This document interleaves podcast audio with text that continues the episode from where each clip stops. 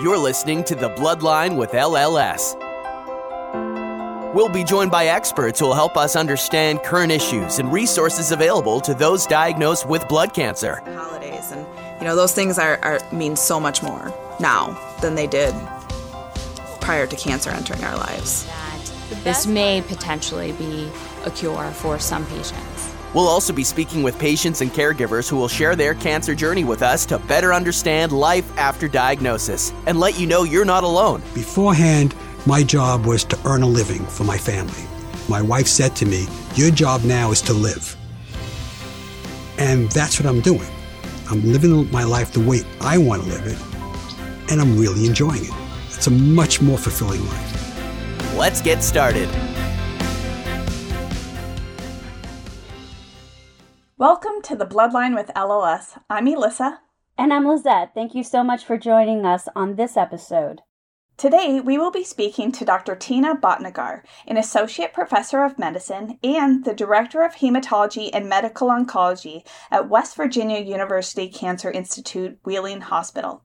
Dr. Bhatnagar specializes in the care of patients with blood cancers, specifically acute leukemias, myelodysplastic syndromes, or MDS, chronic myeloid leukemias, or CML, and myeloproliferative neoplasms, or MPNs. She has led numerous clinical trials pertaining to these conditions and also served as panelist for the National Comprehensive Cancer Network for both acute lymphoblastic leukemia, or ALL, and CML. Dr. Bhatnagar is passionate about providing high quality and patient centric care. Welcome, Dr. Bhatnagar. Thank you, Lisa. And thank you so much to the LLS for having me today. I appreciate the invitation. Well, thank you. We're happy to have you here. So, our topic today is on tumor lysis syndrome. Could you tell our listeners what that is? Sure. So, tumor lysis syndrome is something that we always talk about with every patient who is diagnosed with either acute leukemia or some high grade lymphomas. And it's a complication of chemotherapy, or it is something that can occur at the outset. Some people can be diagnosed with tumor lysis syndrome as a manifestation of their original cancer diagnosis. And what it essentially amounts to is a tumor breakdown as cancer cells are dying off either spontaneously or in response to chemotherapy. A number of electrolytes, including phosphate and uric acid, end up in the bloodstream and can end up precipitating in the kidneys and ultimately causing a lot of organ dysfunction. Primarily, we see it in the kidneys, but in its most severe forms, it can cause neurologic issues like seizures or altered mental status, or it can also cause heart rhythm disturbances if left untreated. And so it is something to be very aware of, and it has to be monitored aggressively because it's very treatable and something that can eventually lead to significant side effects and morbidity if it's left untreated. Oh, wow. So, how does it actually occur? And then, when would you normally expect to see it happen after chemotherapy? It can occur before you even start chemotherapy in people who have leukemias or lymphomas with an especially high disease burden. And so, what ends up happening is that the tumor burden becomes so high, and the metabolism or the activity of the tumor cells is ramped up in such a way that these cells basically burst apart. And when they burst, they release their contents into the bloodstream. So, we can see that that before people even start any chemotherapy, and we call that spontaneous tumor lysis.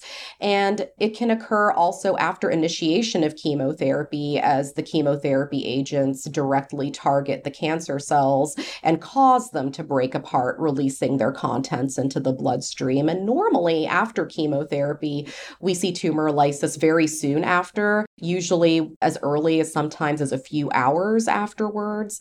It can last for as long as a week or two in some cases, but for the majority of patients, it usually lasts on average of three to four days.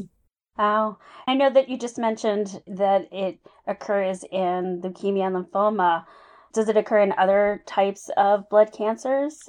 It's really unusual to see it in other types of blood cancers. We don't see it very often in cases like chronic myelogenous leukemia or CML, unless the patient is in a more advanced stage of CML, like blast crisis, which for all the world looks like an acute leukemia. But it's not typical there. It's usually not typically seen in multiple myeloma either or low grade B cell lymphomas.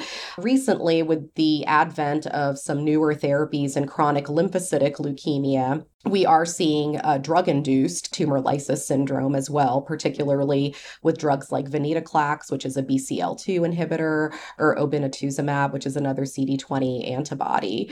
But most commonly, we see it in the acute leukemias and the high grade lymphomas. Are there other factors besides the type of blood cancer that would make a patient more high risk for tumor lysis? Yeah, if a patient has pre existing kidney dysfunction at baseline, so if they have impaired renal function before they're even diagnosed with cancer, that might potentially place them at risk. Patients who have an elevated uric acid at baseline are also at increased risk, as well as patients who have an increase in this tumor marker called lactate dehydrogenase or LDH. If it's at least three to five times over the upper laboratory limit of normal, normal that also places them at risk for lysis. Wow. Now, is tumor lysis very common? I had acute myeloid leukemia and don't remember it ever being mentioned when I was in treatment. yeah, I mean, I will say that it is not terribly common in AML. We see it more commonly in ALL as well as the high grade B cell lymphomas, but certainly people who have a high white blood cell count in association with their AML, somewhere between a white blood cell count between 50 and 100,000 on diagnosis, indicates a high disease burden. And so those patients could potentially be at increased risk for lysis once they initially start chemo chemotherapy. But again, depending on the type of cancer, how far it has extended, as well as patient specific risk factors, the risk can be adjusted based on that. So, in one series of patients who had AML, tumor lysis was reported in about 15 to 18% of those patients. But again, they had those high risk features at the time of diagnosis. Now, how is it detected? Are there signs and symptoms that a patient can look out for? For most patients, they actually won't know about it unless it's really far gone.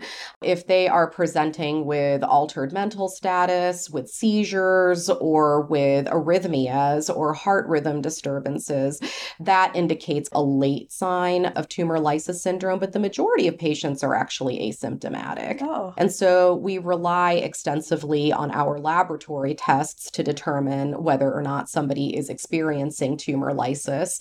And the parameters that we look at are their kidney function, their uric acid, their LDH, their phosphorus, and their calcium. Usually at the outset, when somebody's first diagnosed with a blood cancer and we're concerned that they're going to be at increased risk for tumor lysis syndrome, we monitor those labs every six to eight hours for the first 24 to 48 hours after they start chemotherapy to assess for laboratory evidence of tumor lysis syndrome, because sometimes that's your only cue.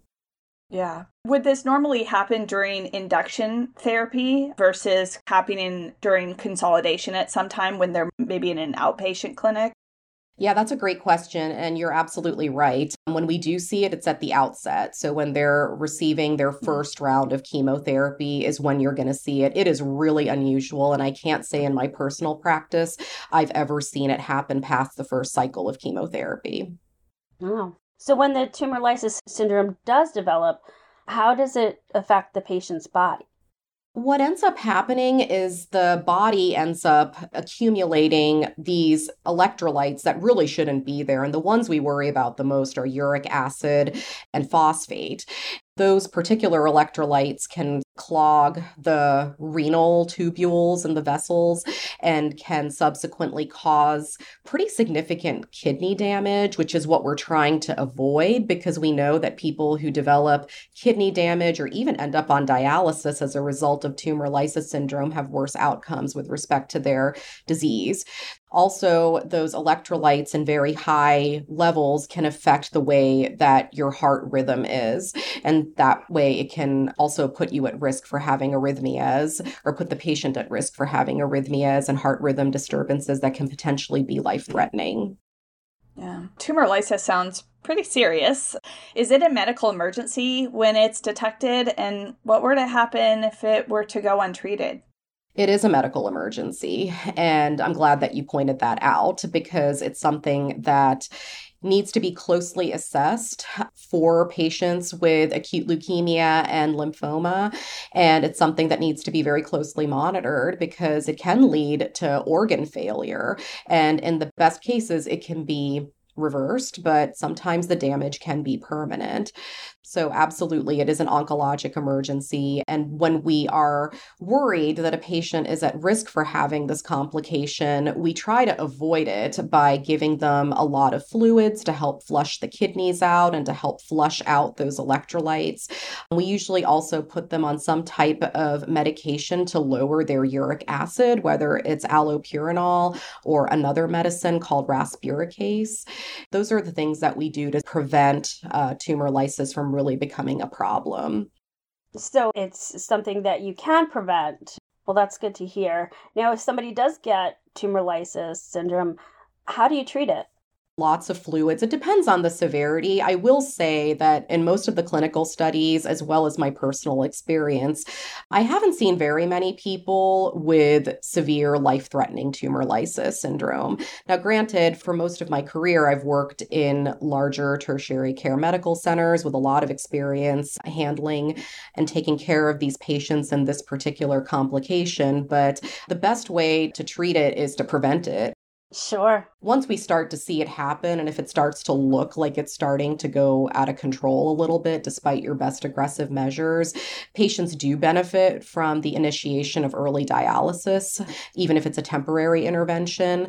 So, those are the main things that we do to treat it. And then, as the tumor lysis starts to resolve, because it's not something that's going to happen forever, it's going to take place over the next few days after somebody starts their chemotherapy, then you should start to see those electrolyte abnormalities correct and the kidney function get better.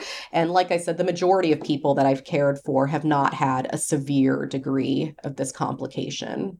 That must be scary for patients if they end up having to go on dialysis while they're on chemo or right after. What do you say to patients to relieve some anxiety there? I usually tell them at the time of diagnosis, particularly in a patient who I know is at risk for tumor lysis syndrome, that this could potentially happen. I had to do it for one particular patient I cared for who had acute lymphoblastic leukemia and really a very high disease burden at the time that he was diagnosed. He came in with tumor lysis syndrome on presentation with his leukemia and I was worried that once we started chemotherapy that that was going to get worse. I preemptively did place a dialysis catheter in that patient and he did end up on dialysis, but I told him ahead of time that this is very probable as far as something that could happen to you. And so we do want to cut it off at the pass and make sure that we're not scrambling to get you dialysis if you absolutely need it. He and his family were not surprised when it happened. It was a temporary thing. He was able to come off dialysis after a few days, and that was sort of the end of the tumor lysis management. He never experienced it since. But I think properly educating patients and their family members about this complication and the worst case scenario, reassuring them that it doesn't happen very often, but it's a possibility possibility is something that offers people a lot of relief and also letting them know that it's treatable. You have a way to fix it. Right. And do patients come off their treatment for their cancer while you're treating them for tumor lysis syndrome? They do not. They continue as planned. And are there any long term effects that the patient might have? If tumor lysis syndrome is caught early and prevented and managed, aggressively early on no they do just fine um, in the long term. I have yet to take care of anybody who has remained on permanent dialysis as a result of tumor lysis syndrome and i've never taken care of anybody who has residual long lasting heart problems or neurologic deficits from tumor lysis syndrome. So the short answer to your question is no.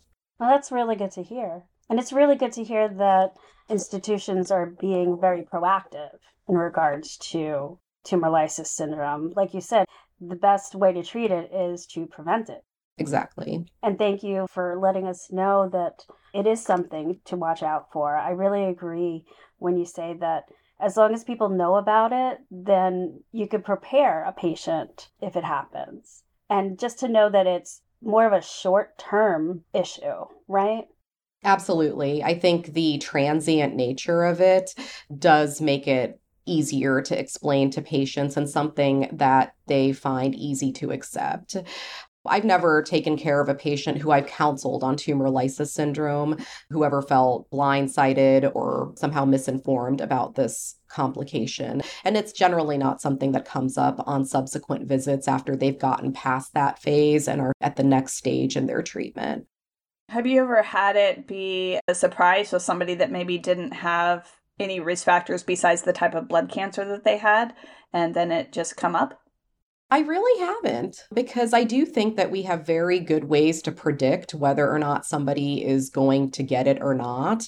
There are some medications that we currently use that are known to precipitate tumor lysis syndrome. The one I mentioned earlier is venetoclax, which is a BCL2 inhibitor that's used in a lot of different hematologic malignancies, including AML and chronic lymphocytic leukemia. And that medication, by virtue of being what it is, puts people at risk for tumor lysis syndrome. And there are very well defined monitoring parameters for that, as well as the fact that that medication is not started at the target dose when people initiate treatment. They have to actually escalate to that dose over a period of three days in order to be monitored for this complication.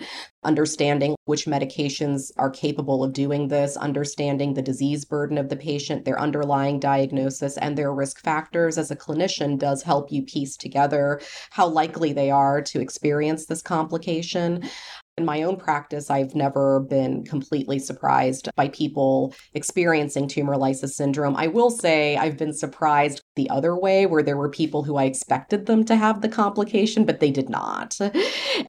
That's always good. Yes, that's a good surprise. Yes. Now, our final question today on our patient podcast homepage, we have a quote that says, After diagnosis comes hope.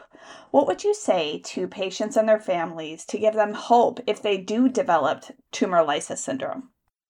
I would definitely tell them that it is an expected complication of the treatment that they're receiving or that it's related to their cancer itself. It's a transient thing, so it's not something that we expect to deal with for a very long period of time. And it's not something that we expect to manage recurrently either. It's not something that's going to always be an issue for the patient. I think that's something that can reassure them. I would also let them know that it's not something that usually creates any long term consequences, assuming that it is prevented and monitored aggressively upfront as the patient is getting their treatment. Hopefully, those words of encouragement would reassure patients and family members that this is something that is really very manageable in the overwhelming majority of people. Yes, definitely. Well, thank you so much, Dr. Bhatnagar, for joining us today and telling us all about tumor lysis syndrome. So I hope that patients listening that have either gone through that or maybe are about to start uh, first chemotherapy are a little more educated today. Thank you again so very much for being here with us. Thank you so much. I appreciate the invitation, and I think it's terrific that the LLS is bringing attention to this particular issue because, as you mentioned, it's an emergency and sometimes it can be glossed over. Or, as you mentioned, Elissa, you, you were not aware of it as you were going through your own treatment. and so I really want to laud the LLS for bringing patient awareness to this very important and very treatable condition. Thank you. And thank you to everyone listening today. The Bloodline with LLS is one part of the mission of the Leukemia and Lymphoma Society to improve the quality of lives of patients and their families. Did you know that you can get more involved with the Bloodline podcast? Be sure to check out our subscriber lounge, where you can gain access to exclusive content, discuss episodes with other listeners, make suggestions for future topics, or share your story to potentially be featured as a future guest. You will also receive an email notification for each new episode. Join for free today at thebloodline.org forward slash subscriber lounge. In addition to the lounge, we could use your feedback to help us continue to provide engaging content for all people affected by cancer. we would like to ask you to complete a brief survey that can be found in the show notes or at thebloodline.org. This is your opportunity to provide feedback and suggested topics that will help so many people. We would also like to know about you and how we can serve you better. The survey is completely anonymous and no identifying information will be taken. However, if you would like to contact LLS staff, please email thebloodline at lls.org. We hope this podcast helped you today. Stay tuned for more information on the resources that LLS has for you or your loved ones who have been affected by cancer. Have you or a loved one been affected by a blood cancer? LLS has many resources available to you financial support, peer to peer connection, nutritional support, and more. We encourage patients and caregivers to contact our information specialists at 1 800 955 4572 or go to lls.org forward slash patient support. This link and more will be found in the show notes or at thebloodline.org. Thank you again for listening. Be sure to subscribe to The Bloodline so you don't miss an episode. We look forward to having you join us next time.